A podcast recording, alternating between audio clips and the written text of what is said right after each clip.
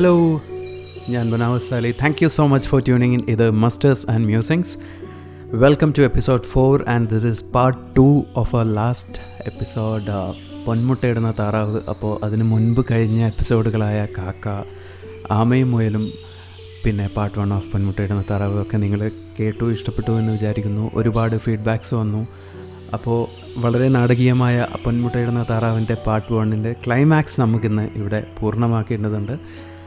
അതിനു മുൻപ് പറയട്ടെ ഒരുപാട് കമൻസ് വന്നതിൽ സോഷ്യൽ മീഡിയ ഇൻട്രാക്ഷൻസിന്റെ ഒരു മൂവി റെഫറൻസ് ഒരുപാട് പേര് പറഞ്ഞു. നെറ്റ്ഫ്ലിക്സിൽ റിലീസ് ചെയ്ത ദി സോഷ്യൽ ഡയലമ എന്ന നെറ്റ്ഫ്ലിക്സ് ഡോക്യുമെന്ററി ഒറിജിനൽ ഡോക്യുമെന്ററിയുമായി ബന്ധപ്പെട്ട് നമ്മൾക്ക് വേ വേറൊരു പോഡ്കാസ്റ്റ് എപ്പിസോഡ് ചെയ്യേണ്ടി വരും. ആൻഡ് ഒരുപാട് റിലവന്റായ ഒരു കാര്യമാണെന്ന് വിചാരിക്കുന്നു. സോ സോഷ്യൽ മീഡിയ എങ്ങനെ നിങ്ങൾ കാണുന്നതും കേൾക്കുന്നതും ഭക്ഷിക്കുന്നതും നിങ്ങളുടെ ഓരോ മൂമെന്റും എങ്ങനെ ട്രാക്ക് ചെയ്യുന്നു എന്നതും അത് ഒരു രാജ്യത്തിന്റെ തന്നെ ഘടനയെ എങ്ങനെ ബാധിക്കുന്നു എന്നൊക്കെയുള്ള ഒരു ഒരു നീണ്ട ടോപ്പിക്കാണ് will be discussing that in further episode ഇന്ന് നമ്മൾക്ക് നമ്മുടെ പൊന്മുട്ടയിടുന്ന താറാവിനെ ഒരു ക്ലൈമാക്സിലേക്ക് എത്തിക്കണം.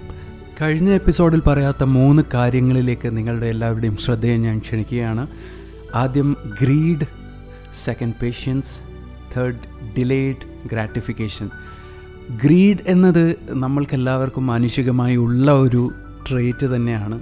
നമ്മളുടെ ഉള്ളിൽ ഗ്രീഡ് എന്നാൽ അത്യാഗ്രഹം ആർത്തി അങ്ങനെ എന്തും വിളിക്കാം. ഗ്രീഡ് ഇല്ലാത്തതായി മനുഷ്യരില്ല. നമ്മൾക്ക് ഒരു കാര്യം നേടിയെടുക്കാൻ ഗ്രീഡ് എന്നത് ഒരു തെറ്റായി മാറുന്നത് മറ്റൊരാൾക്ക് അർഹിക്കുന്ന ഒരു കാര്യം കൂടെ നമ്മൾ നേടിയെടുക്കുമ്പോൾ നമ്മൾ ഇരിക്കുന്ന ചില്ല വെട്ടിമാറ്റിക്കൊണ്ട് ചിലത് വെട്ടിപ്പിടിക്കാൻ നോക്കുമ്പോഴാണ് ഗ്രീഡ് എന്നത് ഒരു മോശം കാര്യമായി മാറുന്നത്. ചില കാര്യങ്ങളിൽ അറിവ് നേടുന്നതിൽ കലാപരമായ കാര്യങ്ങളിൽ greed is set to be good ഒരു ഉദാഹരണം പറയുകയാണെങ്കിൽ മഹാനടനായ മമ്മൂട്ടിയോട് ചോദിച്ചു എന്താണ്? What makes you go head what leads you in the game അപ്പോൾ അദ്ദേഹം പറഞ്ഞത് ആർത്തി. സിനിമയോടുള്ള ആർത്തി ഈ കലയോടുള്ള ആർത്തി അഭിനയിക്കണമെന്ന ആ ഒരു ആർത്തിയാണ് അത്.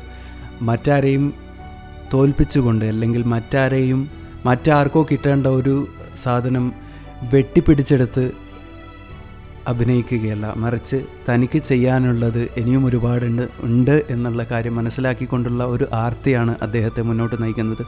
So greed is good at times ഇനി പറയാനുള്ളത് രണ്ടാമത്തെ ഒരു കാര്യം പേഷ്യൻസ് നമ്മൾ കണ്ടു എങ്ങനെയാണ് പൊന്മുട്ടയിടുന്ന താറാവിനെ നഷ്ടമാവുന്നത് എന്ന്. നമ്മൾക്കൊരു കാര്യം പെട്ടെന്ന് പെട്ടെന്ന് കിട്ടണം എന്നുള്ള ഒരു ചിന്ത വന്നു. പേഷ്യന്റായിരിക്കാൻ പറ്റിയില്ല. ക്ഷമ എന്നുള്ളൊരു സംഭവം നമുക്കില്ലാതായി പോകുമ്പോഴാണ് നമുക്ക് പലതും പെട്ടെന്ന് നഷ്ടപ്പെടുന്നത്. വളരെ പ്രശസ്തനായ ഒരു നിക്ഷേപകനും ലോകത്തിലെ ഏറ്റവും വലിയ ധനികരിൽ ഒരാൾ കൂടിയായ വാറൻ ബുഫെ പറഞ്ഞൊരു കാര്യമുണ്ട്. The stock market. സ്റ്റോക്ക് മാർക്കറ്റിനെ കുറിച്ച് അദ്ദേഹം പറഞ്ഞൊരു കാര്യമാണ്. The stock market is a device the transfers money from the most impatient to the patient ones അതായത് ക്ഷമ ഇല്ലാത്തവരിൽ നിന്ന് ക്ഷമയുള്ളവരിലേക്ക് പണം വഴിതിരിച്ചു വിടുന്ന ഒരു യന്ത്രം മാത്രമാണ് സ്റ്റോക്ക് മാർക്കറ്റ് എന്നാണ് സ്റ്റോക്ക് മാർക്കറ്റിനെ കുറിച്ച് അദ്ദേഹം പറഞ്ഞിട്ടുള്ളത്.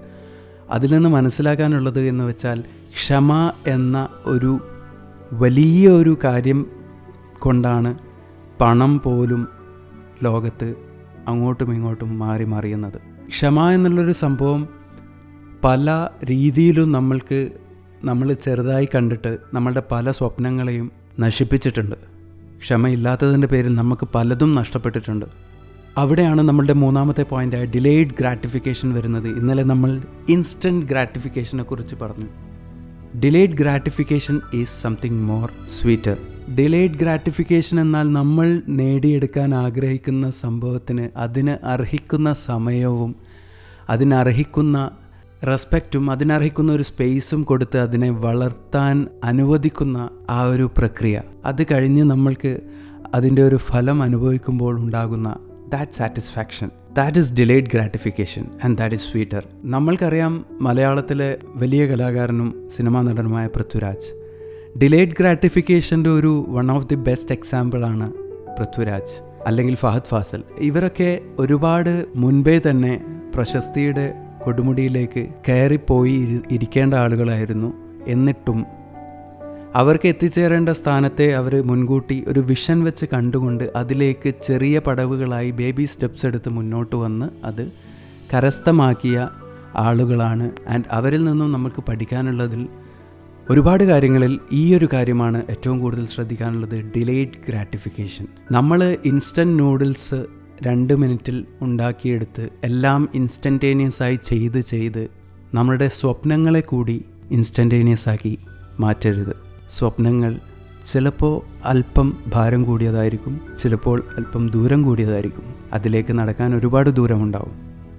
ഒരുപാട് സമയം ആവശ്യപ്പെടേണ്ടി വരും. സമയം കൊടുക്കുക വിശ്രമം കൊടുക്കുക. അതിന് വേണ്ട റെസ്പെക്റ്റ് കൊടുക്കുക. അതാണ് നമ്മൾക്കിന്ന് ഈ പൊന്മുട്ടയിടുന്ന താറാവ് എന്നതിന്റെ ക്ലൈമാക്സ് ആയി പറയാനുള്ളത്. ഒരു മരത്തിന് അതിന്റെ വേരുകളുണ്ടായി പിന്നീട് ചില്ലകളും ഇലകളും പൂക്കളും പിന്നീടാണ് കായ്കളുണ്ടാകുന്നത് the fruit comes at the last അപ്പോൾ അത്രയും സമയം ഒരു മരത്തിൽ നിന്ന് ഒരു ഫ്രൂട്ട് കിട്ടാൻ നമ്മൾ വെയിറ്റ് ചെയ്യുന്നുണ്ട്. നമ്മളുടെയും പലരുടെയും ജീവിതത്തിലെ പല കാര്യങ്ങളും അങ്ങനെയാണ്. നമ്മളുടെ പാഷൻ അങ്ങനെയാണ്. നമ്മുടെ സ്വപ്നങ്ങൾ അങ്ങനെയാണ്. ഇതൊന്നും നമ്മൾ പെട്ടെന്ന് കിട്ടാൻ ആഗ്രഹിക്കരുത്. പലതും നമുക്ക് നഷ്ടപ്പെടും. Thank you so much for tuning in this is musters and musings see you soon take care bye